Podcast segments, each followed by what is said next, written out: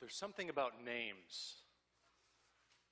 Something special about names. Names have always had deep significance because it's more than just what you call a person, right?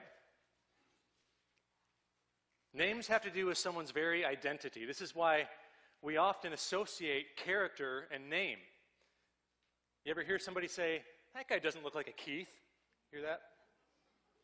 It's more than just what you call someone. There's something deeper going on with names. Deeply connected to our identity. Names carry meaning, they bear significance to us, and as a parent, I've always enjoyed the process of naming my children. For Allie and I, we have three kids, and we always have some criteria that we use when we pick names. First of all, we have to like the sound of the name. It's hard to pick a name for your child that you have to say probably 1 billion times throughout the course of their life, and to not like the sound of it. So that's number one. Number two, just for us, we haven't, at least with first names, had any juniors in our kids. We didn't go that route. So for us, we've decided to pick names that were unique to us. Not that we've never heard of before, but that we didn't have someone close to us that we knew that had that name. So that was where our names came from. That's number two. And number three for us, there had to be some sort of significance. We wanted to have some sort of meaning behind the names we chose. And for us, typically, that's biblical for the pattern we've chosen. And so we have reasons for all the names that we picked. Scarlett, Hudson, and Judah, we named them, and then we branded them with those names. We picked out these names, and we wove them deep within the fabric of the identity of our children, and they had no say in this whatsoever. We bestowed names upon our children authoritatively, something that people and cultures have done since the very beginning. When a child is born, you name it authoritatively. Giving a name is actually an act of authority, which may be one of the reasons why we often hear the expression, I want to make a name for myself, right? What does that mean? I want to elevate myself above everybody else. I want to make a name for myself. But the reality is, when you and I were brought into this world, we didn't have the authority to name ourselves. We were given those names. But this morning, beloved, I want to talk to you about someone with ultimate authority. Because before you and I were ever even born, God was there. Always. God has been there. And having ultimate authority in the universe, nobody was there in the beginning to name God. He bestowed upon himself his own name, and by grace, he has revealed his name to us. And I want to tell you this morning that the name of the Lord has so much significance. God's name is so significant. It shouldn't be changed. It shouldn't be trifled with. God's name is important. And this morning, as Pastor Spencer mentioned, we're going to dive into the third commandment. You shall not take the name of the Lord your God in vain. Now, growing up, I grew up in a church. I heard this a lot. I don't know about you, but for me, I always thought that taking the name of the Lord in vain had to do with putting God's name next to a four-letter word that wasn't very good. That was the extent of what I thought this was all about. But this morning, Lord willing, we're going to see there is so much more to that. So I'm just going to quickly pray. I know we prayed a lot this morning, but prayer is good, so I'll pray one more time and jump right in. So Father, thank you for this morning. Thank you for the chance that we have to gather together to worship. And I pray, Father, that this morning, your name would be glorified. That you would be exalted, that you would be uplifted, and that we would be encouraged and edified and convicted, Father, regarding our conduct, regarding our use of your name. And so I just pray for help, for strength this morning, and that you just open our eyes, that we might behold wondrous things from your law this morning. We thank you. In Jesus' name we pray. Amen. So over the last couple weeks, we've been moving our way through a series in the Ten Commandments. We hit the first and the second commandments, and now we're on commandment number 3. And I'll just read the full commandment. This is found in Exodus chapter 20, verse 7. It says this, the Lord is speaking to Moses. You shall not take the name of the Lord your God in vain, for the Lord will not hold him guiltless who takes his name in vain. So the first thing we need to ask ourselves is, what does this commandment mean? And once we've tackled that, we're going to move on to why is this commandment so important. So we're going to start with the first part. What does this mean? What does it mean to take the name of the Lord in vain? Well, I think the first thing we need to understand is the context here. God has made a covenant with the people of Israel. Remember the promises he made, unconditional to Abraham? And he carried those promises on to Isaac and Jacob. I will bless you. I will make you into a great nation. Kings will come from you. Look and see the sand and the stars, as many as they are. That's how many children you'll have. I'll make you into a great nation, and all the world will be blessed through you, Abraham. And he continues his promises. He has made promises to the people of Israel. And so when these people end up as slaves in Egypt, God still has a plan for Israel. And so he goes about this miraculous work. We talked about this the first week, of rescuing and redeeming his people from their bondage to slavery in Egypt.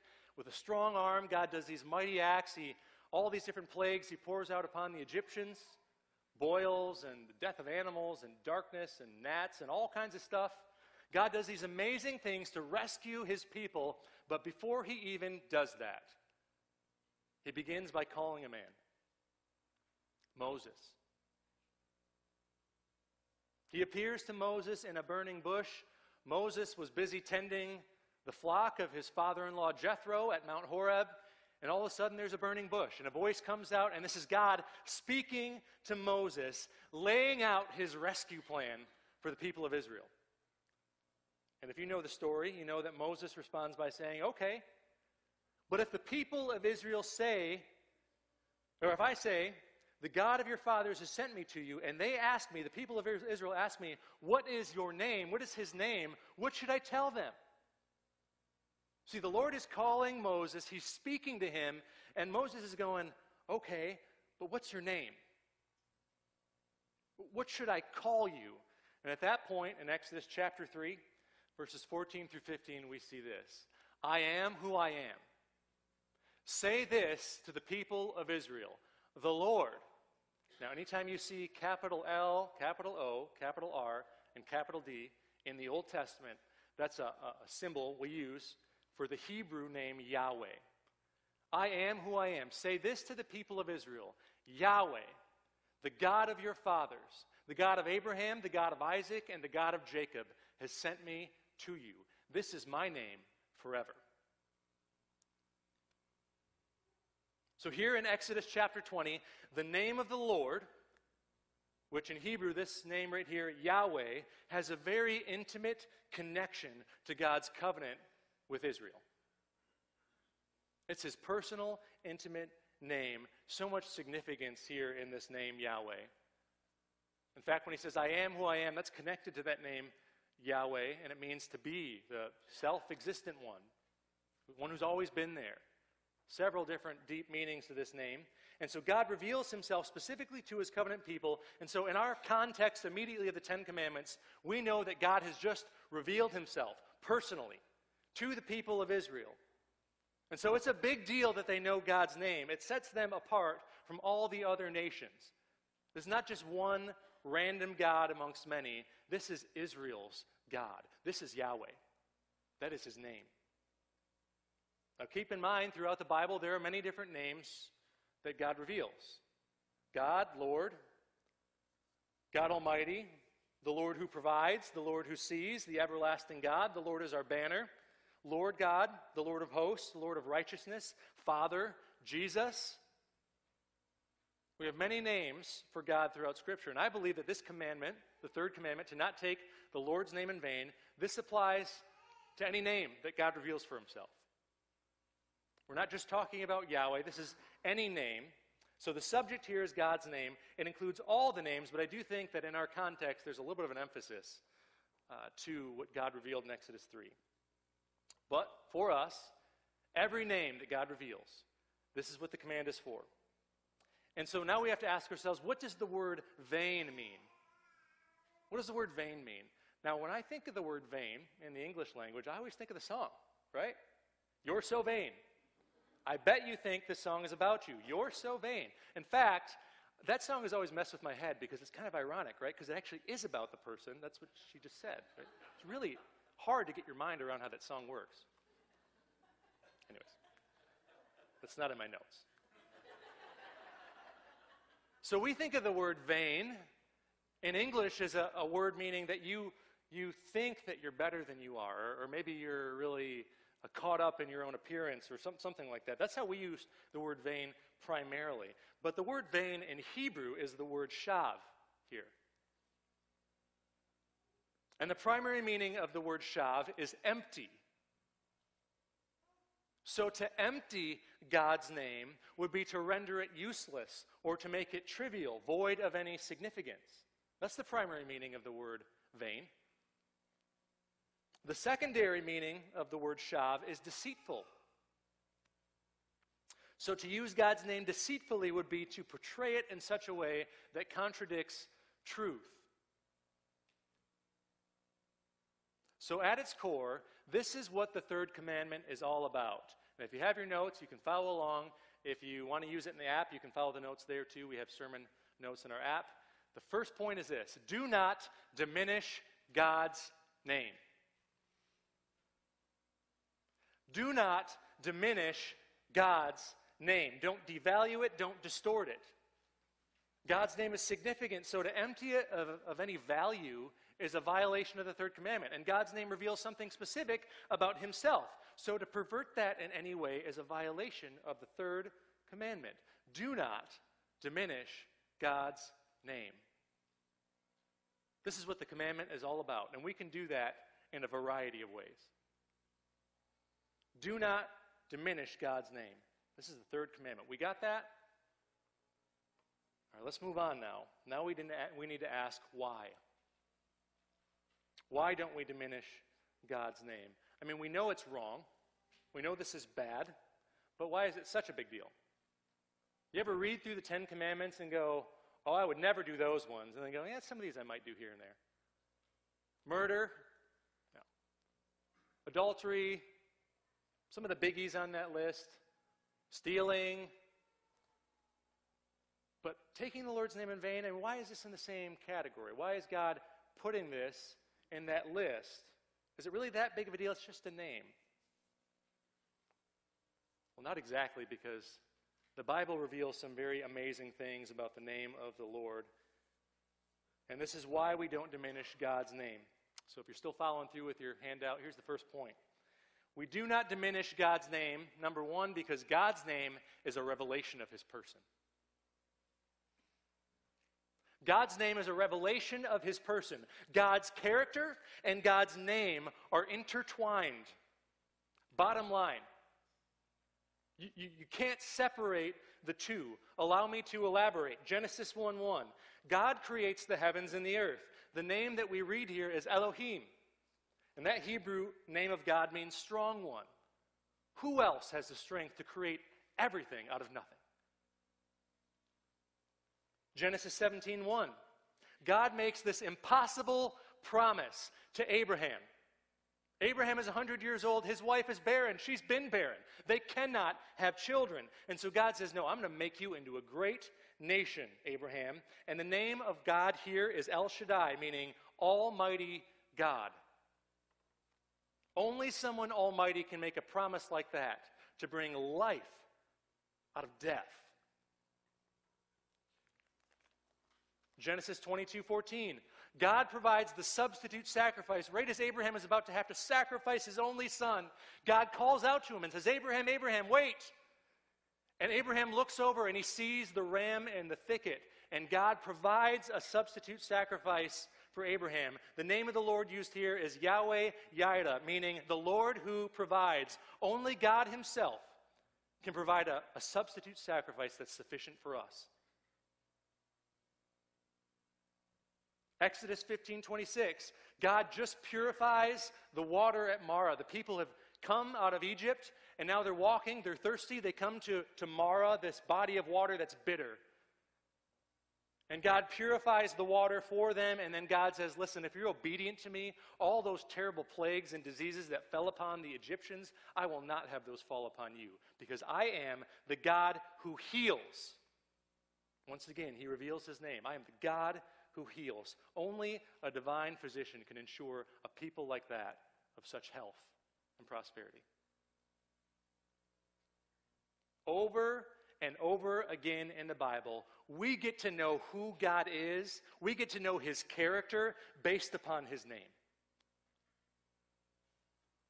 These two things cannot and should not be separated from one another. So practically speaking, we diminish God's name by using it in ways that are inconsistent with his character. This is one of the ways we violate the third commandment. We break this commandment when we drag God's name into something that's not true about him at all. Now, sometimes people do this intentionally. Particularly, there are maybe unbelievers or people who are angry at God, and they'll say all these terrible things about God and completely blaspheme and get his character completely wrong. But sometimes I think Christians, or people who think they're Christians, can unintentionally get this wrong all the time. I've heard this said quite a bit. Well, God loves everyone. He would never send someone to hell. Actually, that's wrong. It's a violation of the third commandment. Does God love everyone? Well, yes. There are ways in which God loves everyone, but God is also just, and he must punish sin. If he is a good judge, and he does not punish sin and unrighteousness, then he is not a just God.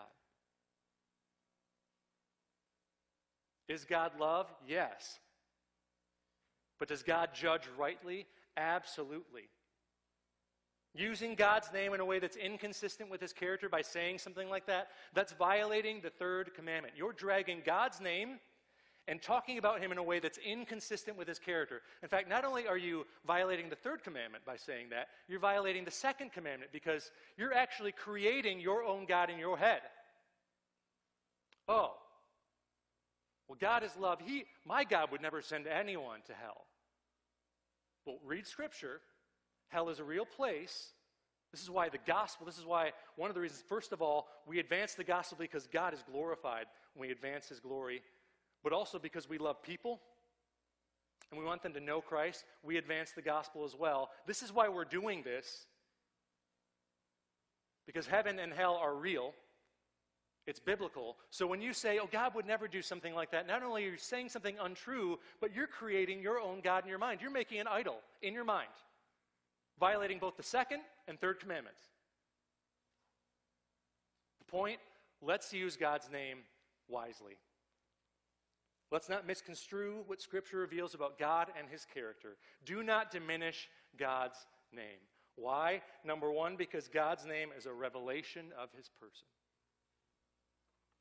Number two, because God's name is a representation of his presence. The second reason we don't violate this commandment is because God's name is a representation of his presence. In Scripture, the use of God's name was often a way of expressing the fact that God was there. God was present. One of my favorite examples comes from the book of 1 Samuel. Now, I'm willing to bet that probably everybody in here, if Greta's still back there, she probably hasn't heard the story yet, but that's maybe the only one, has heard the story of David and Goliath. Goliath is the big giant. He's a Philistine, and he's standing there, and he's intimidating this army of Israel. And they're on both sides of the valley. And he's blaspheming God, and he's saying terrible things about the God of Israel. And everybody is afraid to fight him except young shepherd boy David. David steps up, and he yells this out. Goliath, you come to me with a sword and with a spear and with a javelin, but I come to you in the name of the Lord, Yahweh, the name of the Lord of hosts, the God of the armies of Israel, whom you have defiled. To come in the name of the Lord is another way of saying God is on my side. God is here. He is present. He is fighting this battle, and I'm not afraid of you, Goliath. I'm coming in the name of the Lord. I'm coming with the presence of God, ready to fight. God's name is a representation of his presence. I want to tell a quick story. These are always fun. About a year ago or so, our middle son, Hudson, was really into name-dropping me anytime he wanted something. I even heard some reports from the Sunday school here. So Hudson would often say, "My daddy said I could blank." Usually it was like have candy or something like that. "My daddy said I could have candy."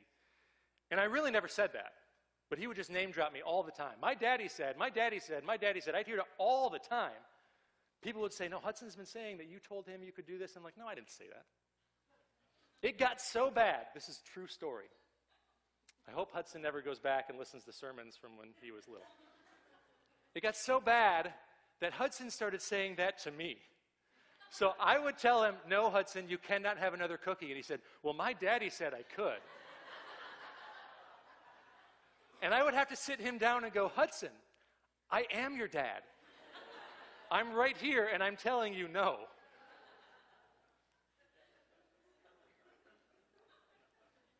Now, I tell this story because it illustrates exactly what we do to God sometimes. We diminish God's name by using it as if God doesn't exist or if he isn't around. For some of us, maybe it's just being a little bit careless. We'll say something about God and not really thinking through the fact that God is there. He is hearing you speak of his name. But a lot of times I think it's also something else. I've talked about this before, but I get a little bit nervous when someone comes up to me and says, "God told me to tell you blank." I know this is a little bit controversial. Some people come from backgrounds biblically where that happens more often. I am not doubting that God still speaks to us. I am not doubting that God prompts us or leads us, but I am doubting that God gives us new revelation. If someone says, "Oh, God told me something new entirely. This is what the church should be all about," I go, "Whoa, whoa, whoa, wait a second." I believe that revelation primarily should always be interpreted in light of Scripture. I've talked about this before. I can tell you, "Hey, God is telling me to tell you not to cheat on your wife." And the reason I can do that is because it's very clear in Scripture. And if I feel God prompting me to confront someone about something like that, it's very clear. But God is not giving me new words for the church or a new message that previously had been unveiled. Scripture is pretty clear that in the past God spoke through the prophets and the apostles, but in his last days he speaks to us through his Son. And the revelation of Jesus is Scripture. Everything that I know about God, I interpret in light of his word. And so to be honest, when people come to me and say, "God told me," it's kind of exactly the same thing as saying, "My daddy said." Because what often happens, maybe it's unintentional, but I think sometimes it can be intentional, is they put a little stamp of authority. Maybe something that they want to see happen, maybe looking for attention, whatever it is, but to put God's name in something is a little extra stamp of authority. That's, in my opinion, that's a violation of the third commandment. Don't use God's name as if he's not there or if he doesn't exist or can't hear you. Whatever you're saying, God is there. Be careful. Watch out. God's name is a representation of his presence. He is always there and he hears us. So be careful how we use his name. It is not a tool that we manipulate to get our own way. Don't try to spiritualize whatever you want. Be careful how you use God's name. This is important. So let's go back to the question again. Why do we not diminish God's name? Number one, because God's name is a revelation of his person. Number two, because God's name is a representation of his presence. And number three, because God's name is a reflection of his power. God's name is a reflection of his power. Proverbs 18:10 says, "The name of the Lord is a strong tower. The righteous man runs into it and is safe." There is power in God's name. Amen? There's power in God's name. Scripture has so many examples of this. I'm just going to bring up one example. One of my favorite examples is in John 18. Jesus is there. These men are going to come arrest him as he's being betrayed. And Jesus goes up to them first and says, "Hey, who are you seeking?" And they say, "Jesus of Nazareth." And Jesus responds by saying, "I am he." And immediately everybody falls to the ground. Now, it's a good story, but to understand this fully, it's helpful if we understand exactly what Jesus is saying. Because in Greek, Jesus responds with two words, ego eimi, I am. Who are you looking for? Jesus of Nazareth, I am. Now, Jesus is affirming the fact that he is Jesus of Nazareth, but also, if you remember before in Exodus chapter 3, when God revealed himself as Yahweh, what does he say? I am who I am. And later on he says, tell them that I am has sent you. Any good Hebrew, any good person who followed Scripture back then would know. I am is a reference to God. Jesus is using this name here, and immediately after he says this name, the people fall down in fear. There is power in God's name. Power in the name of the Lord, and the reality is we diminish God's name by using it in ways that are trivial or careless. We diminish God's name by using it in a trivial or careless manner.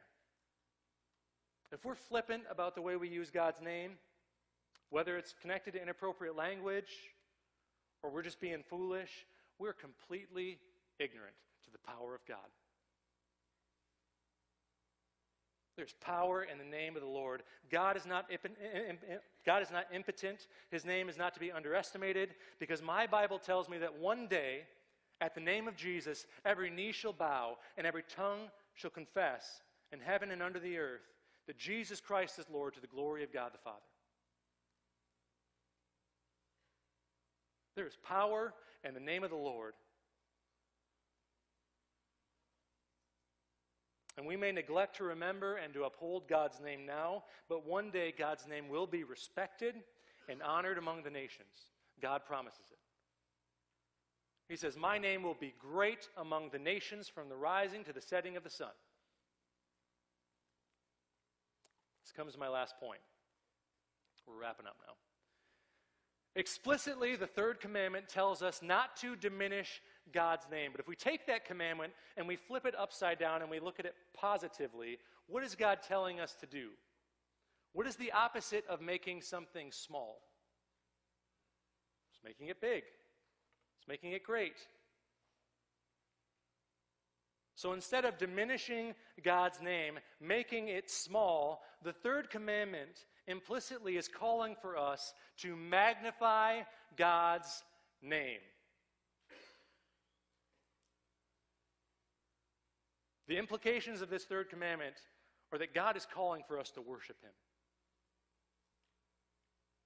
God is calling for us to honor him. The third commandment expresses God's desire for us to exalt his name, to give him glory, to honor him, to sing his praises, to make his name great among the nations. This is God's desire for his name.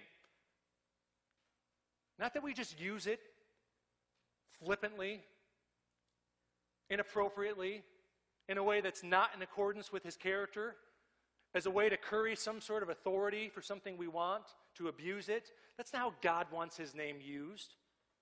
This is why the psalmist says, "Oh, magnify the Lord with me. Let us exalt his name together." That's why David says in 2 Samuel, "I will praise you, O Lord, among the nations, and sing praises to your name."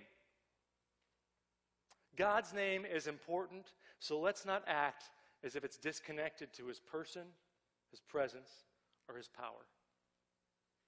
Beloved, this commandment is essential for us.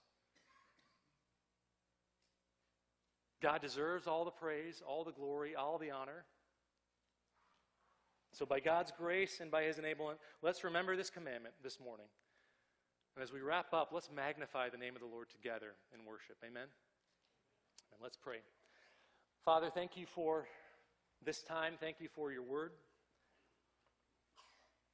Father, knowing that this series and some of these topics are so big and so broad, there are things we could say for many, many weeks on